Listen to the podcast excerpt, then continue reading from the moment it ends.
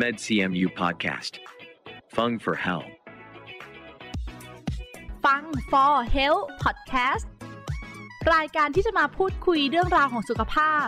และแบ่งปันประสบการณ์จากแพทย์ผู้เชี่ยวชาญ ในสาขาต่างๆ ของคณะแพทยศาสตร์ มหาวิทยาลัยเชียงใหม่ เพราะสุขภาพที่ดีเริ่มได้จากตัวเรา สวัสดีค่ะ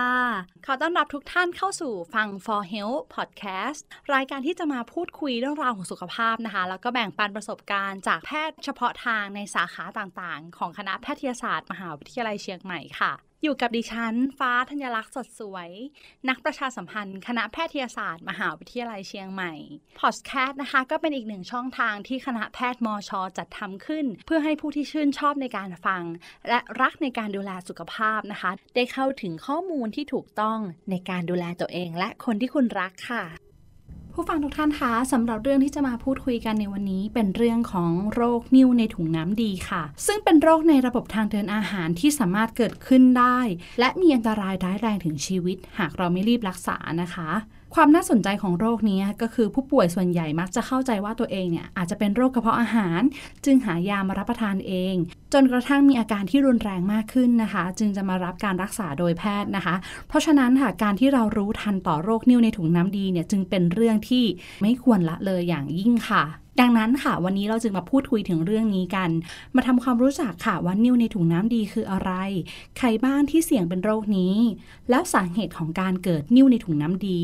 เกิดจากอะไรนะคะ สามารถรักษาได้ด้วยวิธีไหน หรือถ้าไม่อยากเป็นโรคนิ่วในถุงน้ำดี เราจะมีวิธีป้องกันยังไงบ้าง โดยผู้ที่จะมาให้ข้อมูลถึงเรื่องนี้นะคะ ท่านก็พร้อมที่จะพูดคุยกับเราแล้วค่ะ ขอต้อนรับรองศาสตราจารย์นายแพทย์สันหวิทย์จันรังสี อาจารย์ประจำหน่วยระบบตับ ทางเดินน้ำดี ตับอ่อน ภาควิชาศัลยศาสตร์ คณะแพทยศาสตร์ มหาวิทยาลัยเชียงใหม่ค่ะ สวัสดีค่ะ สวัสดีครับ วันนี้โชคดีค่ะ ได้มาพูดคุยกันถึงเรื่องที่ คุณผู้ฟังหลายท่านก็รอคอยนะคะ อยากจะทำความรู้จักกับโรคนี้กันมากขึ้นนะคะ ก่อนอื่นค่ะที่อยากจะรู้คือนิ่วในถุงน้ำดีเนี่ยคืออะไรคะครับนิ่วในถุงน้ำดีเนี่ยก็จะมีลักษณะเหมือนเป็นก้อนหินก้อนกรวดเล็กๆนะฮะอยู่ในถุงน้ำดีนะฮะค่ะให้ถุงน้ำดี ก็เป็นอวัยวะที่อยู่ติดกับตับนะมีหน้าที่ในการเก็บน้ำดีถุงน้ำดีไม่ได้สร้างน้ำดีนะครับ แต่เป็นตัวพักน้ำดีนะค่ะเพราะฉะนั้นนิ่วในถุงน้ำดีก็คือตัวเม็ดก้อนกรวดนะฮะที่อยู่ในถุงน้ำดีนี่แหละครับครัค่ะบผมเรานึกภาพตามนะคะ อยู่บริเวณใกล้ๆกับตับ ใช่อยู่บริเวณใต้ตับอยู่ติดกันเลยครับผมะขนาดใหญ่ไหมคะ ตัวถุงน้ำดีเนี่ยถ้าเป็นฝรั่งก็จะบอกว่าเป็นแพรเชฟแต่ผมว่า รูปร่างเหมือนลูกแพรแต่ผมว่าคนไทยเราเราทานลูกเราไม่ค่อยได้ทานลูกแพรกันใช่ไหมครับจะนึกไม่ออกใช่ครับเอ่อจะถามว่ารูปร่างมันจะเหมือนเป็นกึ่งกึ่งเอ่อทรงกระบอก ก็ไม่เชิงปลายทั้งสองด้านเนี่ยมันไม่เท่ากันค่ะแต่เหมือนมันเป็นถุงมันเป็นกระเป๋ออย่างเงี้ยพูดประมาณนี้ดีกว่าค่ะหรือว่าเราจะไปเซิร์ชลูกแพรผมว่าก็ใกล้ก็โอเคเคียงดูใกล้เคียงใช่ไหมคะใกล้เคียงครับ ค่ะ ก็อยากจะรู้ค่ะว่าอยู่ๆจะมาเป็นโรคนี้เลยได้หรือเปล่าหรือใครบ้างที่จะมีความเสี่ยงที่จะมาเป็นโรคนี้ค่ะ ครับครับไม่ใช่ทุกคนที่จะเป็นนิ่วในถุงน้ำดีนะฮะค่ะคนที่เป็นก็จะเป็นคนที่มีความเสี่ยงบางกลุ่มนะฮะซึ่งความเสี่ยงเหล่านี้เนี่ยก็จะเป็นความเสี่ยงที่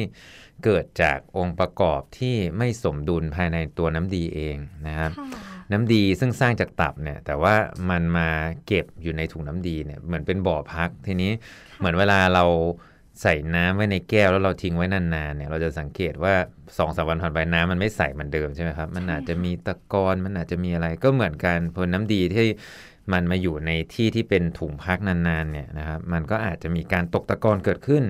เพราะฉะนั้นแล้วความเสี่ยงเนี่ยก็คือเป็นความเสี่ยงในการที่จะเกิดการตกตะกอนของน้ำดีนะครับค่ะมีความเสี่ยงอยู่หลายอย่าง ยกตัวอย่างเช่น คนไข้ที่มีระดับคอเลสเตอรอลในเลือดและในน้ำดีที่ค่อนข้างสูงคือส่วนมากมักจะไปด้วยกันนะนะฮะนะฮะค่ะก็จะมีการตกตะกอนเกิดเป็นนิ่วได้นะฮะคนไข้ที่อื มมีเม็ดเลือดแดงแตกง่ายนะครับ เม็ดเลือดแดงแตกง่าย ยกตัวอย่าง เช่นคน ถ้าบ้านเราคือคนที่เป็นโรคเลือดจางเช่นธาลัสซีเมียอะไรเงี้ยอืมีเม็ดเลือดแดงแตกง่าย ก็จะมีวัตถุดิบในการที่จะไปสร้างเป็นตัวนิ่วได้เหมือนกันอะไรเงี้ยนะครับ ก็จะมีความเสี่ยงอยู่หลักๆ 2 กลุ่ม ก็คือคอเลสเตอรอลในน้ำดีที่ค่อนข้างสูง หรือว่า มีสารซึ่งภาษาทางการแพทย์เรียกว่าสารบิรูบิน ซึ่งเกิดจากการแตกตัวของเม็ดเลือดเนี่ยในระดับที่ค่อนข้างสูง น้ำดีก็จะเกิดการตกตะกอนเป็นนิ่วขึ้นมานะครับ แล้วสำหรับสาเหตุล่ะคะอาจารย์หมอคะสาเหตุที่ทำให้เกิด นิ่วในถุงน้ำดีเกิดได้จากอะไรบ้างคะครับคือจริงๆแล้วสาเหตุหลักๆ ก็จะอย่างที่เรียนไปเมื่อกี้นะก็คือเกิดจากการตกตะกอนของน้ำดีที่มากกว่าปกตินะฮะค่ะคือเป็นความไม่สมดุลขององค์ประกอบภายในน้ำดีนะครับ อันนั้นก็คือสาเหตุหลักๆ แต่จริงๆแล้วยังมี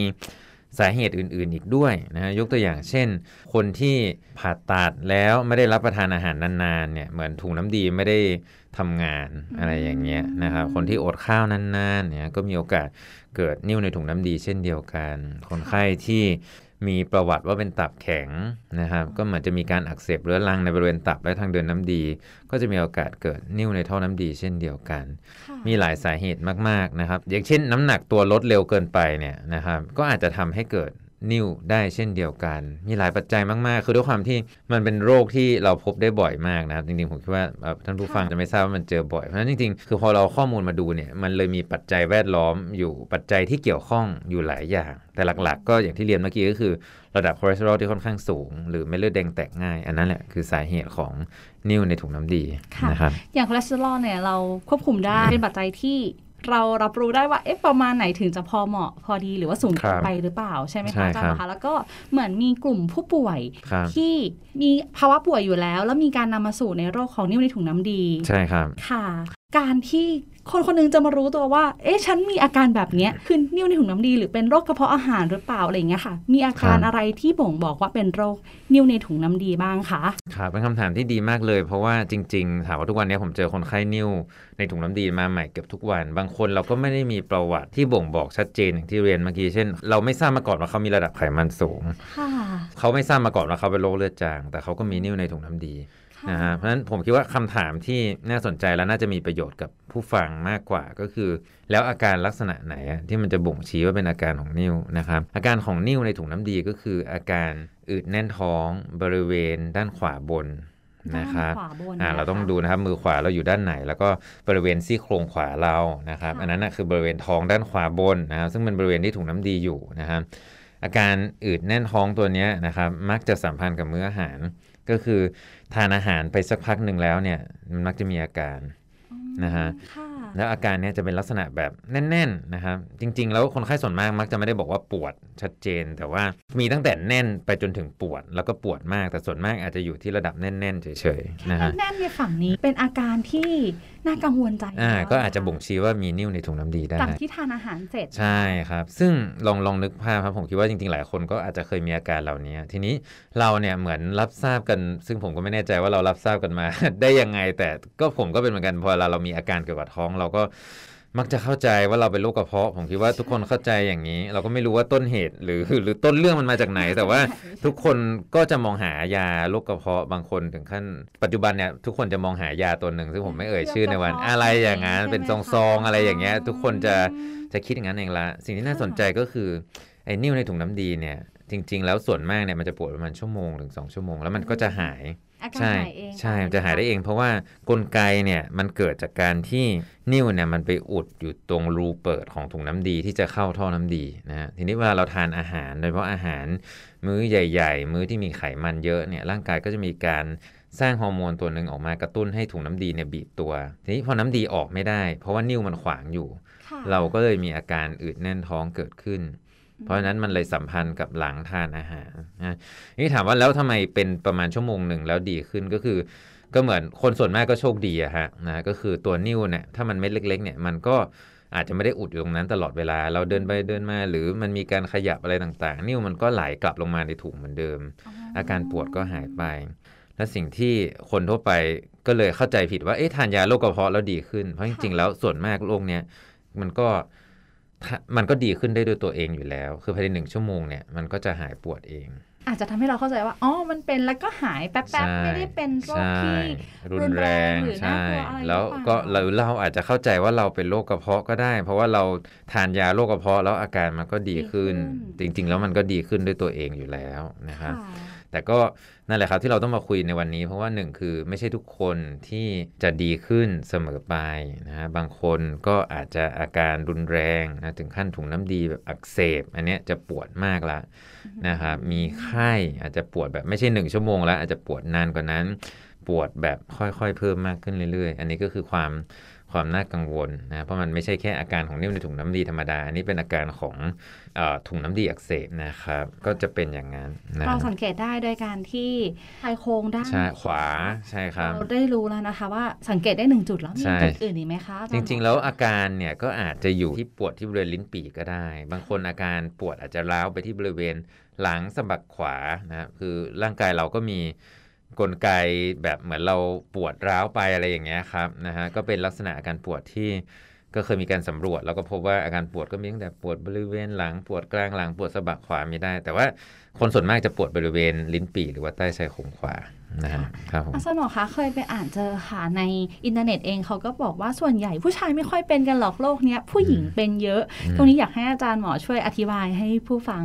ได้ครับทำความเข้าใจถึงกลุ่มเสี่ยงในตรงนี้ด้วยค่ะครับจริงๆ ข้อมูลก็อันนี้ผมก็เรียนตั้งแต่เป็นนักศึกษาละนะครับว่าผู้หญิงเป็นมากกว่าผู้ชายนะครับแต่จริงๆแล้วถ้าถามว่าทุกวันนี้ผมก็เจอทั้งผู้ชายและผู้หญิงผมว่า ผมว่าไม่ได้ต่างกันขนาดนั้นนะ แต่ว่าเราไม่ได้เก็บข้อมูลแบบตลอดเวลาเหมือนกันว่าณตอนนี้ผู้หญิงหรือผู้ชายมากกว่ากัน แต่ว่าต้องยอมรับว่าในอดีตเนี่ยหมายถึงว่าอาจจะมีแนวโน้มที่ผู้หญิงอาจจะมีน้ำหนักตัวที่มากกว่าผู้ชายหรือเปล่าหมายถึงว่าถ้าเราสมมติเราคัดมาผู้หญิงในอายุ 40 ปีมา 100 คนกับผู้ชายอายุ 40 ปีมา 100 คนอะไรเงี้ยอ๋อโอกาสที่คือเราพอรู้ว่ามันสัมพันธ์กับไขมันในเลือดสูงสัมพันธ์กับน้ำหนักตัวที่มากอะไรเงี้ยค่ะมันก็มีโอกาสที่ผู้หญิงอาจจะมีโอกาสที่จะเจอนิ่วในถุงน้ำดีมากกว่า อาจจะขึ้นอยู่กับอาหารการกินหรือเปล่าอะไรเงี้ยเราเราเชื่อว่าไม่แน่ใจบางทีผู้หญิงอาจจะทานไขมันเยอะกว่าไหมแต่ว่าทั้งหมดก็เป็นคือจริงๆมันเป็นหญิงชายอะนะครับ ซึ่งผมผมมองว่าเราเป็นผู้ชายก็ไม่ได้หมายความว่าเราไม่มีความเสี่ยง ถ้าเป็นผู้ชายที่น้ำหนักตัวเยอะหรือไขมัเช่นในเลือดสูงแน่นอนก็แน่นอนวก็มีความเสี่ยงใช่เพิ่มีความกันเสี่ยงเช่นเดียวกันอืมนะครับครับผมเพราะฉะนั้นการมองถึงโรคนิ่วในถุงน้ำดีเนี่ย จะไม่เฉพาะกลุ่มแล้ว จะไม่ใช่ว่าเฉพาะกลุ่มผู้หญิงเท่านั้นที่ต้องคอยระมัดระวังนะใช่ครับผู้ชายเองก็เป็นเพศที่สามารถเป็นโรคนี้ได้แน่นอนและครัในบปัจจุบันอาจารย์หมอเองก็บอกว่าไม่ได้ต่างกันมากจำนวนใช่ก็พอๆใช่กันคแล้รับวใช่ครับคือได้เราอยู่ในโรงพยาบาลสวนดอกทางพวกผมเนี่ยที่อยู่ในทีมที่ผ่าตัดตาบถุงน้ำดีเนี่ยเราได้รับปรึกษาแทบทุกคืนค่ะ ซึ่งผมว่าก็ก็ชายหญิงก็ปะปนกันไป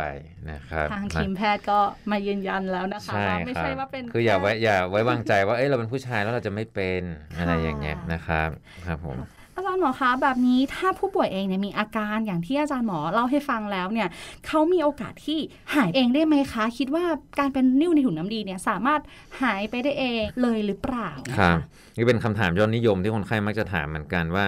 ทานยาแล้วหายไหมค่ะนะครับ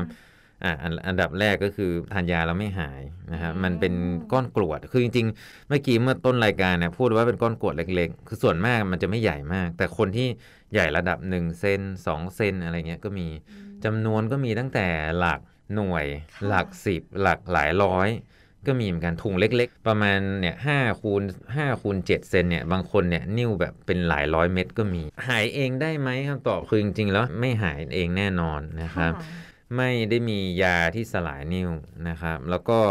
เอ่อเดี๋ยวจะคงจะพูดต่อไปว่ารักษายังไงนะฮะแต่คนทั่วไปมักจะสับสนกับนิ้วในไตนะฮะแล้วก็จะถามว่าสลายนิ้วได้หรือเปล่า ซึ่งไอ้นิ้วในถุงน้ำดีเนี่ย ในข้อมูลปัจจุบันเนี่ยยังไม่มีการสลายนิ้วที่มีประสิทธิภาพมากพอนะฮะเพราะฉะนั้นก็เอาเป็นว่าถ้าเป็นแล้วเนี่ยนะครับก็หายเองได้ไหมก็ไม่หายไม่ได้นะครับคือมันจะอยู่อย่างนั้น แต่ว่าจริงๆ ถ้าเราไม่มีอาการเนี่ยเราอาจจะไม่ต้องทำอะไรก็ได้นะครับแต่ถ้ามีอาการถามว่าตัวนิ้วมันจะหายไปหรือเปล่าคำตอบคือไม่หายนะเพราะฉะนั้นนะคะ ถ้าเรานึกภาพตามในถุงน้ำดีมีก้อนกรวดเล็กๆที่เราเรียกว่านิ่วในถุงน้ำดีเนี่ยเราไม่สามารถรู้ได้เลยว่ามีจำนวนมากน้อยแค่ไหนใช่ครับและการที่ อาจจะมีโฆษณาเชิญชวนว่าตัวนี้สลายนิ้วได้ ก็เป็นข้อมูลที่น่าสนใจนะคะพอได้มาคุยกับอาจารย์หมอ ยาตัวนั้นหรือข้อมูลที่เขา ระบุว่าสลายนิ่วในถุงน้ำดีได้ฮะอาจจะไม่ใช่ข้อมูลที่อ่าถูกต้องเลยครับเอาว่าผมตรงผมยังไม่เห็นการศึกษานั้น ยังไม่เห็นการศึกษานั้นใช่แต่ว่าค่ะเท่าที่ทราบยังเล่าให้ไม่มีฟังนะคะใช่ครับ ยังไม่มีนะครับอืครับผมค่ะ จากนั้นค่ะอาจารย์หมอคะพอพอเรานึกภาพว่ามันหายเองไม่ได้อะค่ะครับแล้วการที่จะมารักษานิ่วในถุงน้ำดีเนี่ยทางการแพทย์มีขั้นตอนหรือวิธีการรักษายังไงบ้างคคะรับครับอย่างที่ย้ำไปเมื่อกี้นะครับว่าจริง ๆ ถ้าไม่มีอาการเนี่ยไม่ต้องรักษาค่ะ นะครับ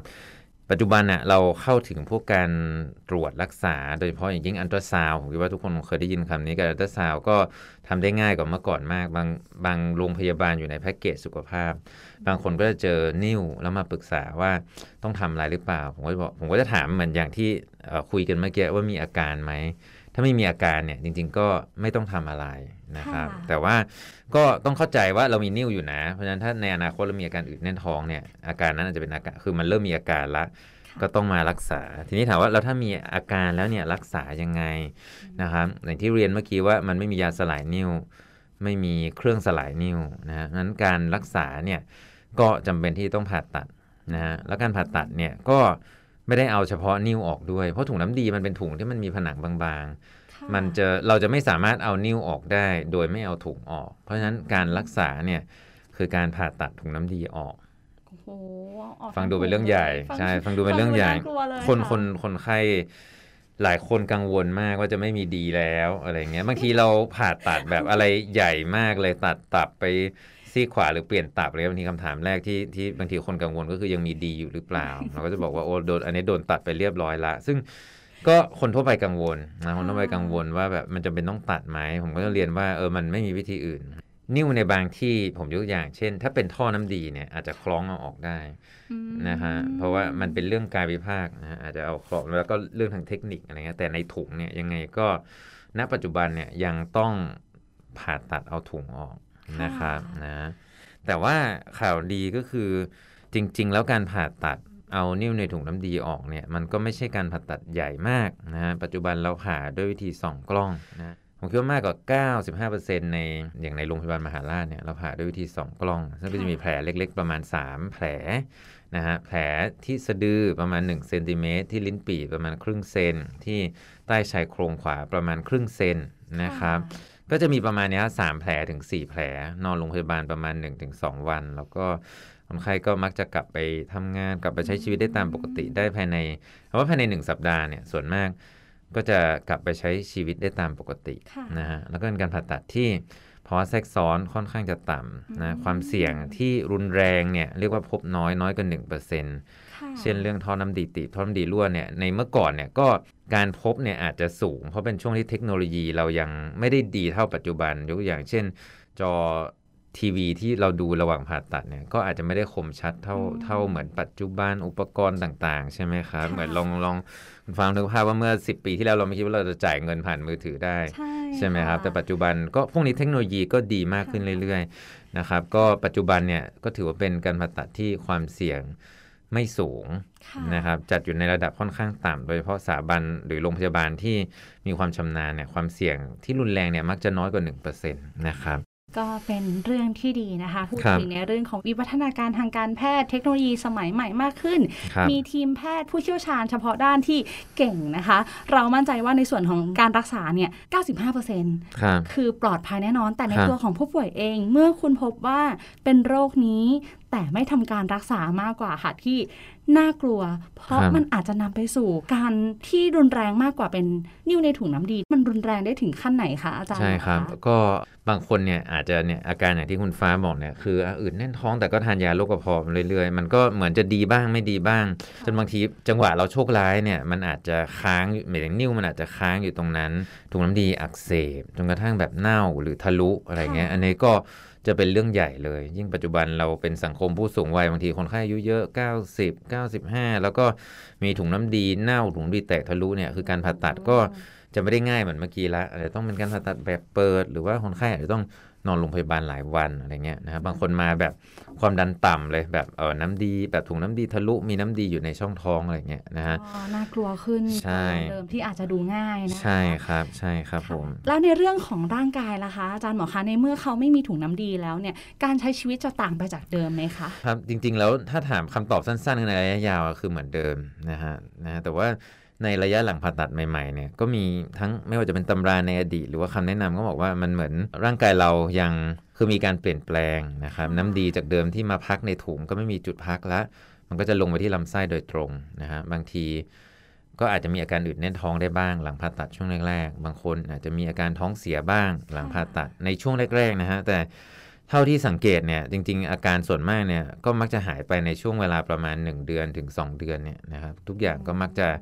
ปกตินะปัจจุบันนี้คนไข้ที่เราผ่าตัดเนี่ยเรามักจะนัดปีละครั้งอยู่ละนะฮะจริง ๆ ก็เรานัดเพื่อที่จะเช็คว่าเออ เรื่องอื่นๆด้วยเรื่องตับอะไรเขาเป็นปกติดีไหมแล้วผมก็มักจะ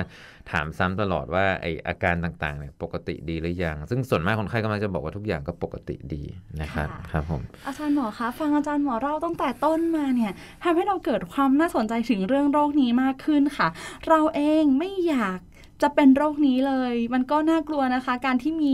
นิ่วหรือก้อนกรวดอะไรอยู่ในถุงน้ำดีของเราเนี่ย เราอยากมีสุขภาพที่แข็งแรง ไม่อยากเป็นโรคนี้ มีวิธีป้องกันไหมคะอาจารย์หมอคะ ครับผม จริงๆ ผมคิดว่าหลายๆ คนก็ก็คงพอทราบเพราะเราเรียนตั้งแต่ในสุขศึกษาละทานอาหารที่มีประโยชน์พักผ่อนให้เพียงพอออกกำลังกายนะครับจริงๆ ก็เป็นคำแนะนำที่ที่ฟังดูง่าย แต่ว่ามันก็ไม่ได้ทำง่ายสักเท่าไหร่นะครับ แต่ว่าถ้าถามว่าถ้าเราทำตามเนี้ยก็สุขภาพก็มักจะแข็งแรงแน่นอน นี่ถ้าถามว่าเฉพาะเจาะจงกับเรื่องนิ่วเนี่ยก็คงต้องเอ่อถ้าเราไม่ได้มีความเสี่ยง เช่นเรื่องเม็ดเลือดแดงแตกง่ายนะครับค่ะก็คงจะหลักๆ ก็คงเป็นเรื่องคอเลสเตอรอลเพราะฉะนั้นเราคงต้องพยายามไม่ทานอาหารมันมากเกินไปนะพยายาม ควบคุมน้ำหนักตัวอยู่ในระดับที่เหมาะสมนะออกกำลังกายนะครับ ผมคิดว่าจริงๆทำเนี่ยก็ไม่ได้ได้ประโยชน์เรื่องป้องกันนิ่วอย่างเดียวนะฮะค่ะมันก็ได้ประโยชน์เรื่องอื่น ๆด้วยนะฮะการตรวจสุขภาพประจำปี ผมคิดว่าอันเนี้ยเป็นสิ่งที่มีประโยชน์อยู่ละซึ่งจริง ๆ แล้วเราก็ไม่ได้กลัวเรื่องนิ่วอย่างเดียว จริงๆคนเราตรวจสุขภาพก็ต้องต้องยอมแล้วเราไม่อยากเจ็บป่วย เราไม่อยากเสียชีวิตก่อนเวลาอันควร ใช่โดยเฉพาะยิ่งอันที่มันจะทำให้เราเสียชีวิตเนี่ย เช่นพวกมะเร็งอะไรอย่างเงี้ยถูกไหมครับ ซึ่งการอัลตราซาวก็จะตรวจคัดกรองได้ในระดับหนึ่งนะฮะเพราะฉะนั้นการตรวจสุขภาพประจำปีถามว่าดีหรือเปล่าผมเห็นด้วยเลยนะฮะเป็นเพราะมันเป็นการป้องกัน สมมติว่าเราบังเอิญโชคร้ายเราเป็นอะไรก็ตาม มันก็เจอในระยะแรกเพราะเรายังไม่มีอาการถูกไหมฮะนะแล้วก็จะรักษาอะไรมันก็ง่ายอย่างอย่างนิ่วในถุงน้ำดีเนี่ย สมมติว่าเราเจอ ตั้งแต่อาการมีไม่เยอะถุงน้ำดีก็อักเสบไม่บ่อย พวกนี้การผ่าตัดก็จะถือเป็นการผ่าตัดที่ง่ายนะฮะค่ะครับผมก็คืออาจารย์หมอกำลังจะบอกว่าการตรวจสุขภาพประจำปีเนี่ยเป็นสิ่งที่เราสามารถทำได้ ใช่ครับ ก็เป็นเรื่องพื้นฐานเลยนะคะ ถ้าถึงวัยที่ควรตรวจสุขภาพประจำปีแล้วอายุ 40 ปีขึ้นไปไม่เคยตรวจเลยครับก็ควรจะตรวจสุขภาพปีหนึ่งครั้งหนึ่งนะคะใช่ทำให้ครับเราได้รู้ว่า ร่างกายเราเป็นยังไง เราจะได้รู้ถึงวิธีการรับมือด้วยถ้าเกิดครับเกิดโรคร้ายขึ้นในระยะแรกครับก็ยังมีความโชคดีตรงที่การรักษายังทันนั่นเองใช่แล้วจะจะฝากไว้ด้วยว่าอยากอยากจะขออัลตราซาวด์ด้วยอัลตราซาวด์ช่องท้องนะฮะต่อให้ตรวจแล้วก็ต้องใช่ใช่เพิ่มคือตรวจในสุขภาพประจำข้อปีเนี่ยจริง ๆ คือถ้าเราตรวจแต่เลือดอย่างเดียวที่มันไม่ได้บอกอืมอะไร ท้องเนี่ยคือเราเอาเอามือมาคลำเราก็ตรวจได้ระดับหนึ่ง แต่เราไม่ได้ละเอียดมากค่ะอัลตราซาวด์ให้รายละเอียดได้เยอะมากนะครับผมคิดว่าถ้าถ้าเป็นแพ็กเกจตรวจสุขภาพที่ดีเนี่ยนะฮะสมมุติว่าเราพอจะมีทุนทรัพย์อยู่อะไรตรงเนี้ยผมคิดว่าอยากให้ให้มีตรงนี้ไปด้วย ซึ่งสมมุติว่าอะไม่ต้องมีทุนทรัพย์ก็ได้แต่สมมติว่าเดินมาที่โรงพยาบาลสวนดอก แล้วบอกว่าอยากจะอันตราซาวด์เพราะมีความเสี่ยงค่ะ อะไรอย่างเงี้ยนะครับ ผมก็คิดว่าคุณหมอก็ยินดีทำให้อยู่แล้วค่ะนะครับครับไม่ไม่ก็เป็นเรื่องที่โรงพยาบาลผมคิดว่าอย่างผมเป็นหมอผ่าตัด เรารู้ว่าจริง ๆ เราอยากให้ทุกคนเอ่อ ผลลัพธ์การรักษาดีจริงๆมันต้องเริ่มที่การป้องกัน เราไม่อยากผ่าตอนคนแบบเป็นเยอะมากๆแล้วเพราะฉะนั้นถ้าเรามาคัดกรองตั้งแต่เนิ่นๆเนี่ยอันนี้จะเป็นเรื่องที่ดีมากค่ะนะครับครับผมวันนี้โชคดีค่ะ เราได้มาพูดคุยถึงเรื่องที่ไม่ใช่แค่เรื่องนิ้วในถุงน้ำดีนะคะ อาจารย์หมอได้เกรินถึงเรื่องที่สำคัญไป ว่าการที่เราลงทุนกับสุขภาพในเรื่องของการตรวจสุขภาพประจำปี หรือแม้กระทั่งการลงทุนเวลาในการที่จะเข้ามาพบแพทย์นะคะ เป็นเรื่องที่ทุกคนสามารถทำได้ครับเป็นเรื่องที่พื้นฐานนะคะทำครับให้เรามีสุขภาพร่างกายที่ไม่เป็นโรคภัยไข้เจ็บนั่นเองนะครัคะบผมครับเชื่อว่าวันนี้นะคะ ผู้ฟังหลายท่านที่กำลังฟังพอดแคสต์อยู่เนี่ยต้องได้กลับไปโฟกัสตัวเองแน่ๆนะคะ รวมถึงเรื่องพื้นฐานอาหารการกินนะคะ การควบคุมการรับประทานการพักผ่อนนะคะครับทำให้สุขภาพร่างกายของเราเองเนี่ยแข็งแรงขึ้นแล้วก็ไม่มีโรคภัยไข้เจ็บนั่นเองค่ะ วันนี้นะคะ เวลาหมดแล้วค่ะ ต้องขอขอบคุณอาจารย์หมอมาก ๆ เลยนะคะ สวัสดีค่ะครับสวัสดีครับและขอขอบคุณผู้ฟังทุกท่านที่อยู่ด้วยกันตรงนี้ค่ะ นอกจากนี้นะคะ ผู้ฟังยังสามารถติดตามข่าวสารของคณะแพทยศาสตร์ มหาวิทยาลัยเชียงใหม่ ได้อีกหลากหลายช่องทางค่ะ ไม่ว่าจะเป็นบนเว็บไซต์ Facebook YouTube Twitter Telegram Instagram Podcast เพียงพิมพ์คำที่ช่องค้นหาว่า med cmu นะคะ med cmu เพียงเท่านี้ค่ะ ก็จะมีข้อมูลเกี่ยวกับการดูแลสุขภาพอีกมากมายเลยค่ะสำหรับวันนี้นะคะ ต้องลาทุกท่านไปก่อน ครั้งหน้าจะเป็นเรื่องอะไร อย่าลืมติดตามกันต่อนะคะ สวัสดีค่ะ MedCMU Podcast. Fung for Health. เพราะสุขภาพที่ดี เริ่มได้จากตัวเรา